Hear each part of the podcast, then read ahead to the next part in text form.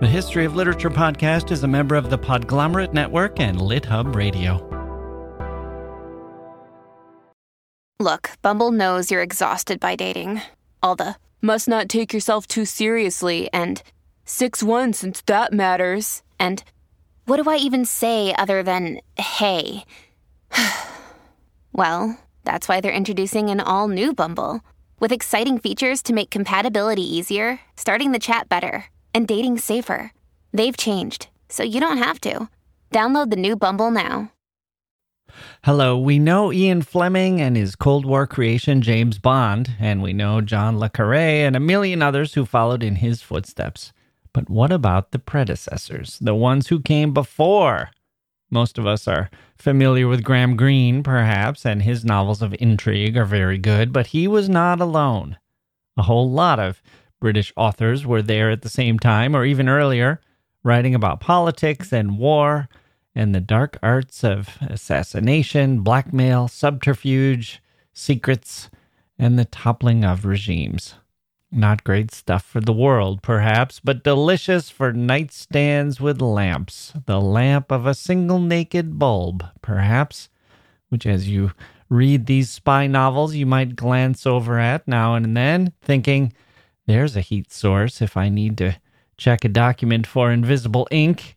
That might do the trick. More seriously, you might ask, what country am I living in? And is it a part of a continent? Where are the boundaries? Who are the people in it? How are we all living? Who's running things on the surface and beneath? And are there heroes, or at least average people capable of heroism on occasion, who can make this all turn out okay? The 1930s, Europe on the eve of war, and spy novels. And our guest, journalist and PhD candidate at the University of Cambridge, Juliette Bretan here to help us sort things out. All that's coming up today on the history of literature.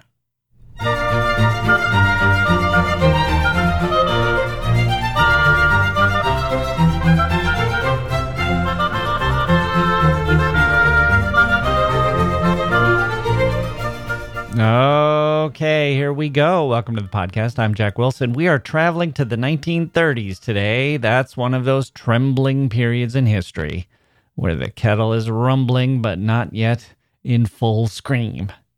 It would be screaming soon enough as war broke out in Europe. That's a full blown explosive kind of scream. World War II, all that steam pouring out through the lid, exhausting the water within. In the 1930s, the energy is mostly potential. The Spanish Civil War and darkness on the horizon all over Europe, but there's still uncertainty about what we now view as nearly inevitable. Hitler wasn't going to stop until he was stopped. But that's later. For now, smart people are looking around and saying, What is happening? Europe looks fluid, Central Eastern Europe in particular. Who's in charge? What's holding these things together? What does it mean for a very close island nation to the northwest, which has a sprawling empire still? The memory of a great war not long receded, and a Great Depression in a kind of double helix relationship with a rising interest in socialism. Modernists stop looking just at London and start looking at the continent. Graham Greene travels across the continent by train and writes about it in Stamboul Train, documenting the unease across the region and the danger. Christopher Isherwood sings a swan song to Weimar Germany, and then the three writers that Juliette Bretan advances for us Rex Warner, Eric Ambler, and Geoffrey Household. Of the three, I was familiar with Eric Ambler from his book A Coffin for Dimitrios, widely viewed as a masterpiece in its field, and a listener, one of our illustrious author listeners who wished to remain behind the scenes, so I won't name her here, but she recommended to me Geoffrey Household's Rogue Male a few years ago. That book, Rogue Male, that book is like no other, at least no other book that I've read. I had this idea once you could make a whole movie about a chase, just two people running. The entire movie across different landscapes. Sometimes they'd be close, sometimes far. And you'd never know who those two were or why they were engaged in this death struggle. I wanted no backstory in my movie, no narration, just the simplicity of the chase man versus man, men versus nature, and for each of them, man versus self, running as fast as they could, nonstop, covering territory, crossing every boundary, and no other explanation. Well, Household's book is kind of like that in parts. It's it's it's got a little more backstory. It's ostensibly about a bungled, maybe not even attempted assassination of a Hitler-like figure. And then a guy goes on the run and you see him try to survive as he's tortured, thrown over a cliff and left for dead, but he's not dead. He's alive and he's on the run. Let the chase begin. This is a period I really love these 1930s novels, the Graham Greene and George Orwell and Evelyn Waugh era, the black and white films, the radio broadcasts, London before the Blitz. It's the era of my grandparents when they were young and strong and hoping to make their way in a tough world, eager to survive, hoping for better days ahead, not sure at all that better days would come. Naive enough to be optimistic moral enough to have real values, but also cynical as hell. Often we get detectives from this period, hard boiled and half corrupt and decent, but not always. If you like cops and crime, detectives roaming the city will be your thing. But if you like politics and ideals and isms and international intrigue, then you head for the shadows along the border and you look for the spies. Juliette Bretan, after this. Hey grown-ups, the Cat in the Hat cast is a new podcast from Wondery, perfect for the whole family. Join the Cat in the Hat and your favorite Dr. Seuss characters as they get whisked away on a new adventure every week. Fish dreams of creating his very own polite and quiet podcast. That is until he gets a surprise visit to his fishbowl podcast studio from the cat in the hat himself. And it becomes very clear that the cat has other plans for the podcast, and those plans are the opposite of quiet. The cat may be disruptive, but it turns out he's also a great help to get fish out of all kinds of predicaments. Bursting with music, silliness, and rhymes, the Cat in the Hat cast encourages us all to find fun that is funny in every episode. Sing along to new favorite songs, try your luck at Titanic tongue twisters, have some fun with wondrous wordplay, and most importantly, bring your family along for all of the adventures in the Cat in the Hat cast. Follow the Cat in the Hat cast on the Wondery app or wherever you get your podcasts. You can listen to the Cat in the Hat cast ad free right now by joining Wondery Plus in the Wondery app or Wondery Kids Plus in Apple Podcasts. Okay, joining me now is Juliette Bretan, a journalist and PhD candidate at the University of Cambridge who specializes in European literature in the early 20th century. She's been featured on the BBC World Service and has written for many publications. She's here today to talk about Europe on the eve of war in the 1930s, and in particular, how three British authors responded to the rising tensions on the continent. Juliette Bretan, welcome to the History of Literature. Thank you so much for having me. So let's set the stage a little bit first. It's the 1930s, and British writers are looking at the continent. What are they seeing develop? Yeah, this is a, a, really interesting question. I mean, in ways, this kind of development that's in the 1930s, the tensions building to war, were actually in years before, the decades before. So it's we might consider that these tensions had actually been in place since World War One or even before World War One. I. I think there's a tendency to view you know, the 1920s in particular, we think of the Great Gatsby, we think of optimism and, and hope in society and in literature. T.S. Eliot, for example, writes articles where he talks about how the literature following the First World War is kind of, you know, aiming to create a new world and a, a new style. But we can also argue that the war, the First World War, led directly and indirectly to more unrest um, in Europe, particularly. So things like local conflicts, territorial disputes, corruption and poverty, um, things like the failure of diplomacy to maintain peace. There's so much emphasis on the Treaty of Versailles and on the League of Nations, and eventually those things crumble. You know, the rise of dictatorships as well. When countries are facing economic difficulty and political unrest, that's when dictatorships and totalitarian rule becomes kind of appealing to people. So I think we might first of all think that this is actually something that the scene is set way before the 1930s. And secondly, this is occurring across the continent. Right. That's what I was going to ask because everything you said, I'm familiar with in terms of Germany. And there's a sort of, you know, we all learn at a young age the idea that World War II was kind of the product of the Germans feeling mistreated after World War One. But you expand that to include other countries and, and regions as well. And, and my guess is for someone, you know, no one can predict the future. It's not as if they were they might have been looking at Germany as well, but they were seeing it in the context of a lot of different shifting states and allegiances and politics rising and falling in all different places. Yeah, absolutely. I mean, you know, we might think of Western Europe, of places like Spain. So the Spanish Civil War in the late 1930s and this broke out after years of political instability in the region and economic difficulties as well. And it's been kind of variously described as a battle between fascism and communism or democracy and dictatorship. But it also had an impact on British writers. So there's this real interest in British artistic circles as to what's happening and this sort of uniting against fascism even before the Second World War. I think it was in 1937, there's a pamphlet that's created called Authors Take Sides on the Spanish War. And it includes perspectives from people like Eliot, Ezra Pound, Samuel Beckett, and they all give their views on what's going on. And, and many of them are pro government and they, you know, coming down on you know, fascism and saying it's completely wrong and, you know, trying to repress what's going on in Spain. We also might think further east, places like Russia, mm. and how the kind of the communist message, socialist message was you know, quite appealing to a lot of writers in Britain. They felt that this idea of revolution and, you know, immediate change, immediate upheaval might be better for the country than kind of slow burn reformism. Well, and there's also the Great Depression. Exactly. Yeah, and, and things like territorial disputes mm. as well. I mean, the map of Europe obviously changes con- considerably during, you know, be- before the First World War and after the First World War. But those border disputes aren't settled. So there are local conflicts breaking out in Central Eastern Europe. There's, you know, Germany, I mean, the Nazi party trying to, you know, produce propaganda to reclaim areas that have been given to other countries where there are strong ethnic German populations. Right.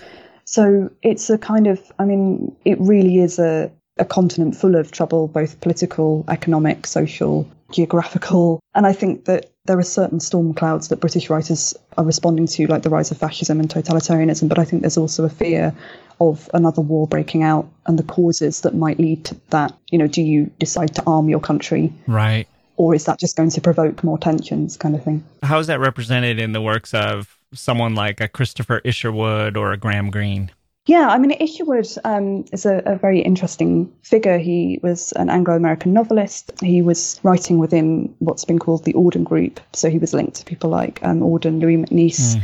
um, Stephen Spender, and so on. They all came from quite a similar background. They were all left leaning and they all promoted a kind of experimental way of doing writing and doing the novel and doing poetry in the 1930s. Isherwood moves to Berlin in the late 1920s and he discovers there, he says he's found his tribe of people who are interested in sexual freedom and particularly in gay culture. Mm-hmm. And he writes a, a novel in, that's published in 1939 called Goodbye to Berlin. So it is this kind of elegy for the Germany that is lost, and this is Weimar Germany, where yes, there was corruption, yes, there was poverty, but there was also a sense of sexual freedom, pleasure, people going to the cabaret, people engaging with jazz, you know, this kind of more liberated world, perhaps the more optimistic world that we might think of that the 1920s and 1930s part of that culture was. Right. And Goodbye to Berlin, yes, it has those more positive elements, but there's also this backdrop of poverty and of the rise of fascism. Right. Now, Hitler was in power by then. He was the Chancellor of Germany in 1933, and they had annexed Czechoslovakia and Austria by 1938. They invaded Poland September of 1939, and it sounds like that was basically enough for Isherwood to say, the Weimar period is over. The old way is lost. We're headed for something. Was he predicting war specifically, or just a uneasiness with change and, and what was coming? I think it's more of a an uneasiness. Yeah. I, I think there's still this uncertainty about whether war is going to happen, Right. where it's going to break out, this kind of thing. But I think it's also perhaps, you know, an even greater worry is this sense of is anyone in control of the situation? Who is in control? Is anyone in control? What are the real motives behind small political events? You know, when land is gained to be to become part of the German Empire, is that building up political strength to you know suddenly invade another nation and cause another world war or is it just is it just part of defense? So yeah i mean i think it's it's quite a complex picture. Certainly if we think about other authors like graham greene he's also interested in what's going on in the continent. He writes a series of novels in the 1930s about travel across Europe or about people being hired to kill um, European ministers, but it's never quite certain who the you know the main actors are who's causing all this. They're all under pseudonyms or we're not really invested in any particular character. So it's this sense of who do you trust firstly and who's pulling the puppet strings i think is is a is a nice analogy for it Yeah, and there's such a I mean it's easy to look back from a perspective of history and basically say where was this author in terms of Hitler? Did they criticize him or were they praising him and kind of not dig that much deeper than that. But I've lived through a couple of wars as a as an American adult and as a novelist, if you're looking at the people around you, there's so many different ways to approach something like an approaching war. And there's some people who are cautioning against it. There are some people who have maybe lived through other wars and saying this is always a mistake. There's also people who are kind of giddy or journalists who are excited about the prospects of change and maybe they they nod to war being devastating, but they also kind of think this is going to be a big story for me or you know, there might be mm. young people who think this is my chance to test my courage and to be patriotic or you know Yeah. or or get rich. I mean there's lots of people who look at it that way or you know there's parents who are terrified of what this is going to mean for their young sons and now i guess sons and daughters. But i guess the question is would you say that the writers that you looked at in britain in the 1930s were they prophets? Were they ahead of society? Were they urging war were they trying to put on the brakes and saying you guys aren't taking this seriously enough or what are they doing that's different from what society and the politicians were doing That's a really interesting question. And I think if we think about these writers as being ahead of society, you know, that might imply that they have something to teach or that they know the direction of where things are going. I, I don't think they do. Hmm. I don't think, I mean, I, I think there is a sense of, you know, yes, there's fear about what could happen for sure. But there's also a real kind of detachment. I mean, going back to Isherwood, Goodbye to Berlin, begins with this very famous quote where Isherwood is, is um, describing looking out of a window and he says that he's a, I am a camera, passive, recording, not thinking. So it's the sense of almost removing yourself from the situation. They're just trying to present what's happening and not kind of moralize or have any kind of idealistic viewpoint. They're just saying, and, and I think we, this kind of plays out with a lot of the characters as well. The moral dilemmas in a lot of these novels are quite muddied. Mm-hmm. You never know who's in the right or who's in the wrong. The spaces of these novels that these novels take place in, we're seeing, yes, we're seeing Europe, but a lot of the time it's kind of anonymized or fictionalized areas of Europe. So it's it's the sense of yes, there's danger, yes, there's threat and, and, and fear and chaos potentially on the horizon, but we don't know where it's coming from and we don't know where it's going. So all they can do is write. Which is kind of what we would want from an artist, right? We that would be our expectation is that they wouldn't be polemical or or trying to urge people into one political position or another or how to treat a situation. That's sort of left to the people who are writing for the newspapers on a daily basis or who are, you know, writing for an influential magazine or something. But as far as a novel goes, we want them to reflect society and how sort of the state of mind of people and different positions Yes. taken by different people and seeing how that plays out in human terms. Yeah, absolutely. And I mean, this isn't to say that they don't, you know, come down hard on some elements of society. A lot of these novels have kind of implicit critiques of, for example, the links between the government and the military and, you know, private armaments companies or on propaganda or capitalism or in other people, you know, this kind of sense of, you know, who do you trust? Who's your friend? Who's your enemy? Can we distinguish between the two kind of thing? Um, but yeah, I mean, I, I think generally these works are giving more of a, a kind of abstract idea of, of contemporary Europe and, and what could potentially happen. Um, and I wonder, why they, you know, the sense of imagining European nations, whether that was to kind of free themselves from the constraints of reality. You know, how do you write a novel has a long gestational period, then you've got to get it published. So by the time you publish it, events might be out of date. So maybe you have to keep it general, or maybe it was fear of provoking a diplomatic incident. If you suddenly write a novel about, you know, totalitarian systems in Germany, that might not go down well. Right. Well, I have two more questions before we get to our big three that we're going to be talking about today. So, uh, one of them you touched on briefly already, and that is the British conception of Europe as a place. Uh, how were they looking at Europe as a continent and as a set of nations within a continent? How fixed was their view? Yeah, I mean, I, I think things definitely change um, following World War One. If we look at the map of Europe. Mm. From before 1914, we see these big, um, sort of vast expanses of empire the Prussian Empire, Austro Hungarian Empire, Russian Empire. And then following the war, things just fragment mm. into individual states each state has, you know, different politics, different belief system, vying for territory. It seems more chaotic to the British observer. But also, I think the war brings Europe closer in a way. Before the war, yes, there is interest in Europe, but there's more of a kind of imperial interest in what's going on beyond Europe. And then suddenly they're embroiled in a world war. There are attacks on British land from Zeppelins during World War One. And then after the war, there's this urgent need to be invested in a pan European peace because they don't want it to happen again.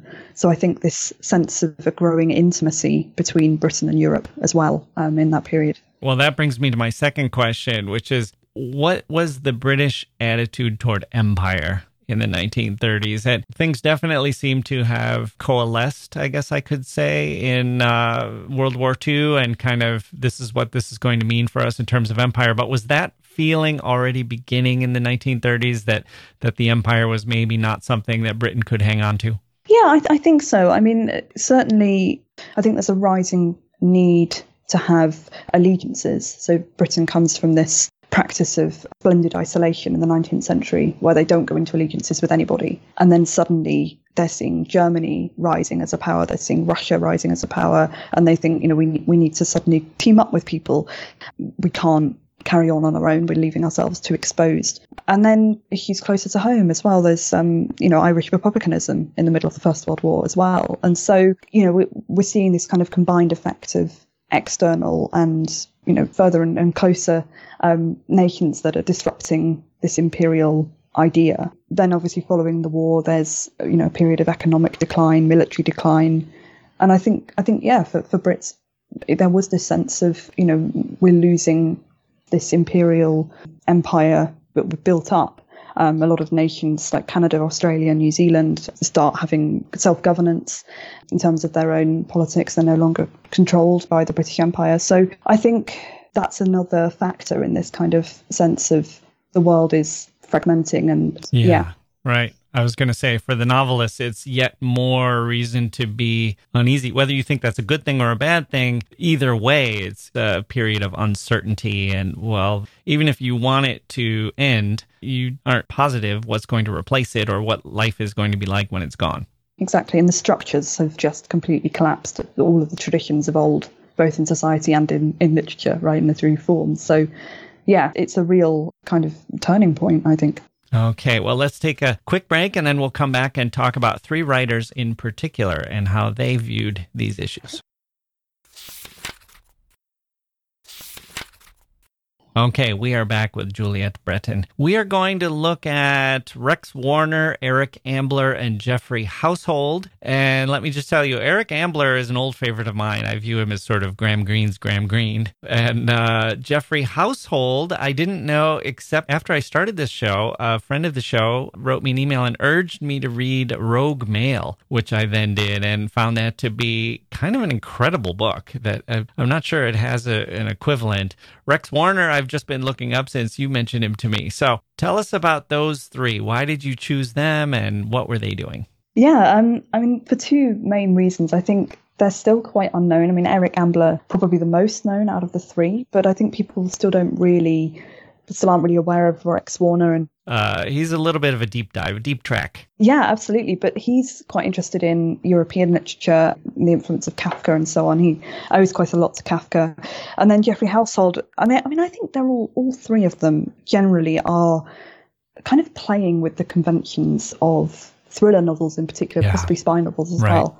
But this sense of Rogue Male, for example, it begins with this British sportsman going to a foreign country. It looks like he's going to assassinate the dictator, but he actually just wants to have him in the sight of his, his telescope. He doesn't really want to, we, are never sure whether he wants to assassinate him yeah. or not. So it's this sense of playing with the conventions of that genre and how questions of genre shape knowledge and shape our relation to the world, I think is, is the most important thing. In Ambler, for example, a lot of his protagonists and his heroes are accidental. They're not spies, they're not trained. They're complete amateurs who just kind of stumble into situations and suddenly have to, you know, be invested in the geopolitics of the region. And Rex Warner is using fantastical allegorical imagery to describe things like communism and revolution, but it's never I mean, his his opinion of communism changes through his works in the 1930s as well. So I think they're all responding to you know the idea of how knowledge about the world is shaped and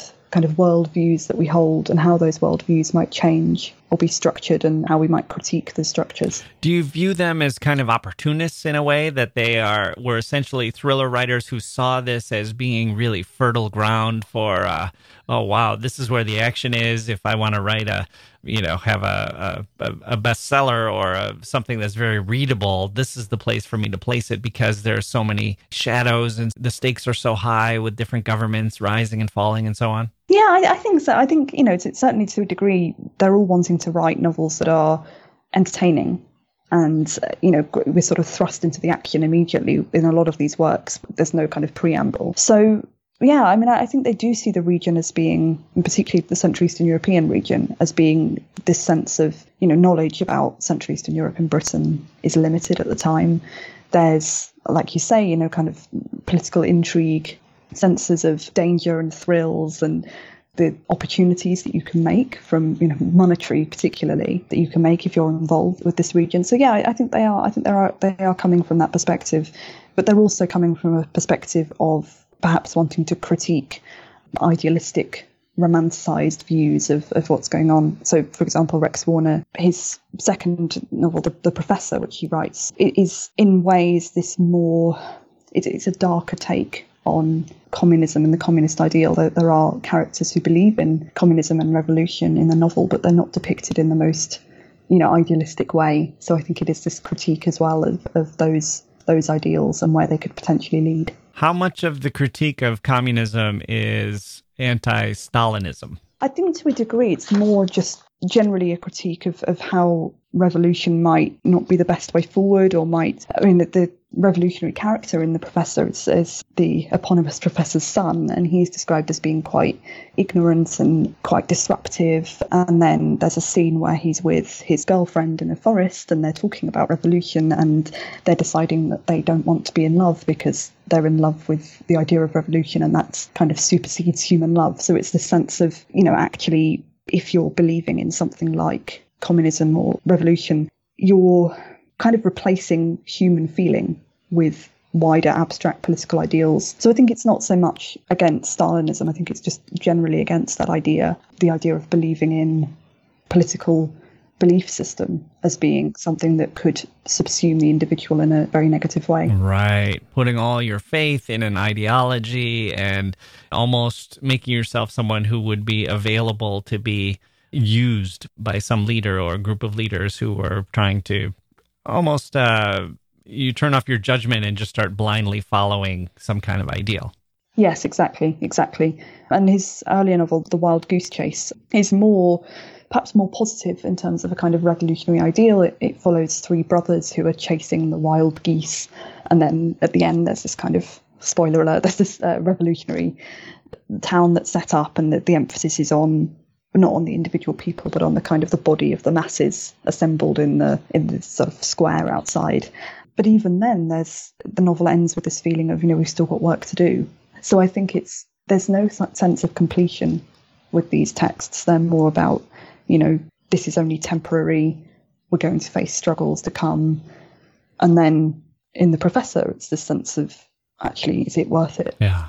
Have you read the reviews and the contemporary response to these books? Yeah, I've I've read some of them. Yeah, I mean, I think um, yeah, with the the professor, there's um there are quite a few reviews which have you know kind of describe what's going on and compare it to what's going on in Eastern Europe and, and Central Eastern Europe. Yeah, I mean, I, I think certainly Rex Warner was seen as doing something very new with the novel. That's how fellow critics described him. He was adding a new dimension to the novel by not describing political events, you know, realistically, but using fantasy as a way to to describe it and as a way to maybe describe what couldn't be articulated, what hadn't been settled yet. I'm wondering, in terms of their view of, of Europe and the continent, how different is the contemporary response from one that you yourself might have given that you were able to you know you have the benefit of all of the knowing what exactly happened and how close they were to getting things right or to warning about certain events.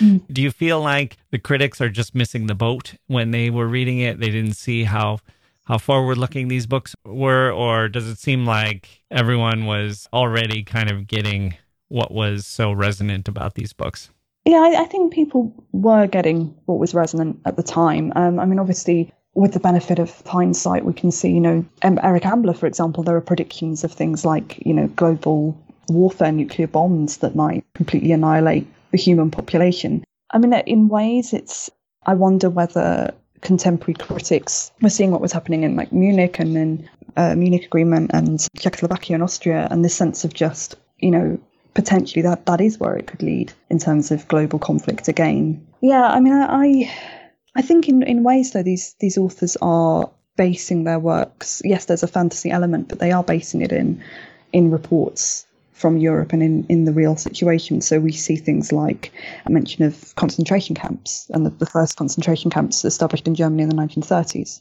So there is a sense of, of you know grounding it in in what what is really going on and maybe just saying, you know, this this could be the consequence of a political ideology like this. And also the things like, you know, the kind of chance encounters and, and innocent people being drawn into really nefarious situations that they have no control over or, or no understanding of, and how that might be comparable to in the Second World War and the numerous innocent people who were, you know, drawn into conflicts between global powers. You also mentioned Kafka earlier. Were they using literature that was coming out of Central Europe as a way of them trying to get insight into the continent? Definitely. I mean, Kafka is first translated into English in the 1930s. There's this, you know, newspaper reviews which describe him as being quite incomprehensible. People don't really get it. they're quite interested in what he's doing, and they think you know that when when it's first published, it's seen. I think it's advertised as being you know one of the major European novels of the trial. I mean Kafka's The Trial, but there is still this kind of hesitancy. It's unlike anything they've seen before. Warner, like I mentioned, was especially influenced by Kafka in terms of the really, you know, highly descriptive writing, highly descriptive prose, and the sense of I think kind of individual emotion and the complexities of individual emotion and that you might feel loyalty but you might also feel a sense of guilt or of you know not wanting to give up your own ideals and so on. But then there are other authors too. So there's czech writing that's translated. There are other german speaking writers who are translated into English. There are British authors and critics who go and live in, like Isherwood and, and others, who go and live in Europe, live in Central Eastern Europe, and are quite interested in promoting European writing to British audiences and vice versa. There's a critic and publisher called George Reavey who goes to Paris and he publishes quite a lot of British surrealism alongside European surrealism. So there are these these networks that are developing and there are I mean I think another genre that's quite closely connected to what Warner and Household and Ambler are doing is, is travel writing. So there are numerous authors. I mean, Isherwood obviously is one example, but we see people like Stephen Spender, who writes about revolution in Vienna. We see the British surrealists Roland Penrose and Lee Miller, who go to the Balkans and write this kind of very weird surrealist image diary about the Balkans called The Road is Wider Than Long. So I think there is this interest in how close Europe is, and in the sense of, you know, through the First World War, Britain is brought into a more intimate relation with Europe. And yes, things have changed in terms of. I mean, the, the First World War. Another another factor that we haven't talked about is things like passports. that with the rise of nationalism and of countries wanting to defend their borders, this is when carrying a passport becomes, you know, a really important document that gives you access to a country in terms of physical travel, but also in terms of your allegiance to that country. So in ways, these writers who are who are able to travel to Europe on British passports, which obviously might give them more access than than a, European passport, you know, that they're responding to this change in the geography of the region as well. And then passports and frontiers and borders and going across borders secretly obviously comes up quite a lot in Ambler and Warner and Household as well. So it's really not just the, the state's relationship with one another, but the individual relationship to the state. Yeah, absolutely. Mm. Yeah. So this is a might be an impossible question to answer. but from what you've seen of literature and the impact of literature on the society of the 1930s, comparing that with how literature is used today and, and its place in our society, how much do you think has changed? Could literature play the same role in our world today that it played in the 1930s in Britain? Yeah, I mean, I think in many ways it's needed, right? So this sense of having you know, literature as opening up different perspectives, as encouraging empathy with different characters, and as kind of unpicking the nuances that make people act the way they do, make people think the way they do. Um, it gives us this opportunity to see how structures of power and rhetoric and propaganda are created and how we can critique it. So I think that is very needed in, in an era of contemporary politicians, I won't name names, but you know, people who kind of have particular world views to be able to undermine that and to be able to critique that, I think is very important. On the flip side, we might think that you know actually things have changed since the 1930s. There's a an American writer called Alan Furst who also writes a lot of fiction set in Europe of the 1930s, and he once gave an interview where he said that he writes about the 1930s because this is an era of you know where there are still relationships between humans. So it's people meeting each other, people giving documents to each other in person. Yeah, right. Contemporary world is technology, right? so this yes. is you know sending sending a file by computer. It's a very different landscape. You can't read a computer emotionally as you might be able to read someone's face emotionally. You can't have the same relationship with a computer or a mobile phone as you can with a human being. Right. And just just in terms of plot, I mean, there's so many yeah. things, you know, like if you look at how convenient it is to have something like a map or a photograph or, you know, one thing. I mean, there was a, a Star Wars movie I went to. I can't remember which one it was. It was one of the one of the more recent ones. And they're in this futuristic society, but they've got everything saved to a disk you know, because if you don't have a single disc, you know, if you just basically say, well, there's probably going to be, if it's that important, there will probably be a hundred backup copies of it, you know, then you can't have a chase scene where you can grab the disc from the villain and destroy it. Yeah, exactly, exactly. And also, I think in another way, know, these novels are I mean, the professor is quite short. That one, that one has a more pacey structure, but many of these novels are kind of 200 pages, 300 pages, and a lot of that is action, and a lot of it is the kind of preamble to the action, the kind of boring, you know, sifting through data, working out what you're going to do. You're waiting for somebody to appear. You've got to wait at the border for five hours. So it's this sense of you wouldn't get that same waiting and the paranoia that you're going to be discovered as you would in a novel where you can send a file in five seconds and you know it's done. Right. Here's the elephant in the room is literature even if it could play the same role because a novel certainly a novelist can be as talented and and maybe even has more awareness of what a novel can do uh if people aren't reading and they're not looking to literature to kind of inform them and it's not part of their lives uh, can it matter? I mean i don't know that that world leaders are reading many novels or or uh, you know society maybe isn't changing or or developing views based on what their fiction writers are presenting for them. Yeah. Yeah absolutely. And it's it's also things like you know even the kind of materiality of a book we're seeing a change now to electronic novels where you can just swipe through and you're not getting that same feeling of going out holding a book in your hands. I mean, my copy of The Professor, for example, is the, the old Penguin edition, and this sense of being able to buy a book, look at how long it is, you can carry it. You can put it in your bag at work. You can, mm. you know, show it to people. You can feel the texture of the page and how things are presented on a page in a way that you might not be able to on a Kindle or on an electronic device.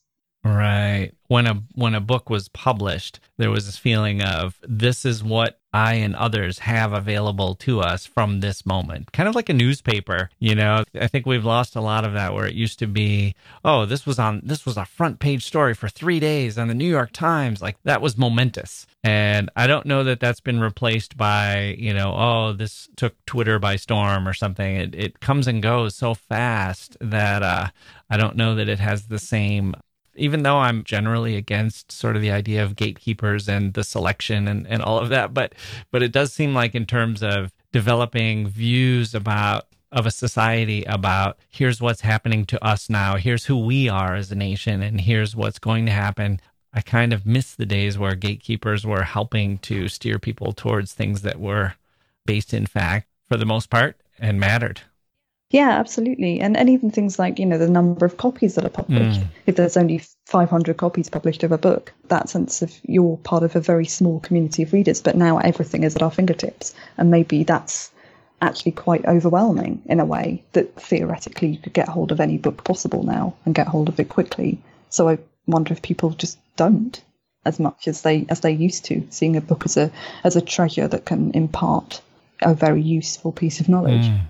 Makes me wonder how things are for something like a podcast, which basically started out in the internet age and never had that period of selectivity and selection. Maybe that's, which has obviously been good for me since no one was there to tell me not to do this. But uh, it, it does make me wonder when there's no cultural memory of, oh, remember when all we had were 10 podcasts to listen to. And so the whole society was listening to the same, you know, handful, but we have this whole plethora to pick from. There's no feeling that, oh, whatever is on a podcast is what everyone's going to be talking about that week or anything like that.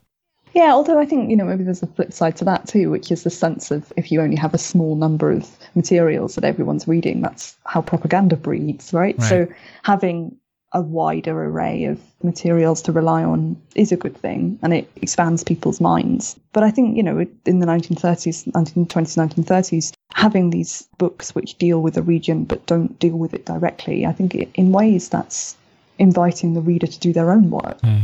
and kind of make their own mind up and putting the onus on the reader rather than being kind of, you know, having a sort of ideological standpoint that's very clear. You know, you're, you're saying to the reader, you shape this book with with whatever you feel is the right thing to do. I think um, I think it was, was Eric Ambler who said in one of his no, it's Graham Greene. Graham Greene is one in one of his works. He says about how history will tell us whether or not we're on the right or wrong side. So it's a sense of you don't know at the time how things are going to pan out. You don't know whether your way of life is going to be sustained, and we can't give you all the information, but you have to make your own mind up. Hmm. Well, I am not going to miss the chance to give Graham Greene the last word. Juliette Bretan, thank you so much for joining me on the history of literature. Thank you so much for having me. Okay. That's going to do it for this episode. My thanks to Juliette for joining me. That was fun. Next week, it looks like we're going to have some Cervantes on our calendar and a surprising look at what he did and how it works for us today. We'll have some Shelley too, I think. We're going to tackle one of his poems. Haven't decided which one yet. Lady Chatterley's Lover will be not far behind, and Kierkegaard not far behind that. Perhaps a lot on our calendar. And next month, Halloween month, we're going to have two picks from Emma. Ooh, that should be good. Put your witches' hats on for those. Put on your. I screw that up? Put on your witch's hat for those. Witch's hats. I don't know. Or if you're my sister, age seven, your witch's hat costume. A full body thing that made her look like a moving hat. Head to toe was all hat. The brim was down at her ankles. The point was up above her head. It's a cute little costume, but she couldn't bend her body when she was in it, and she had to ride in the car lying down flat. That was the year it started raining. We got swooped up and put in the back of the car, except she couldn't sit. She had to lie down flat. And her friend that year, who also got a ride from us, was a scarecrow, and her arms were straight out as they were attached to a board and she couldn't get in the car door without help either. And then she had to lie down too. She, one of them in the footwell, the other on the seat, and me in my usual costume, a hobo, sitting and watching them both in wonder. Halloween is good stuff. I'm Jacke Wilson. Thank you for listening, and we'll see you next time.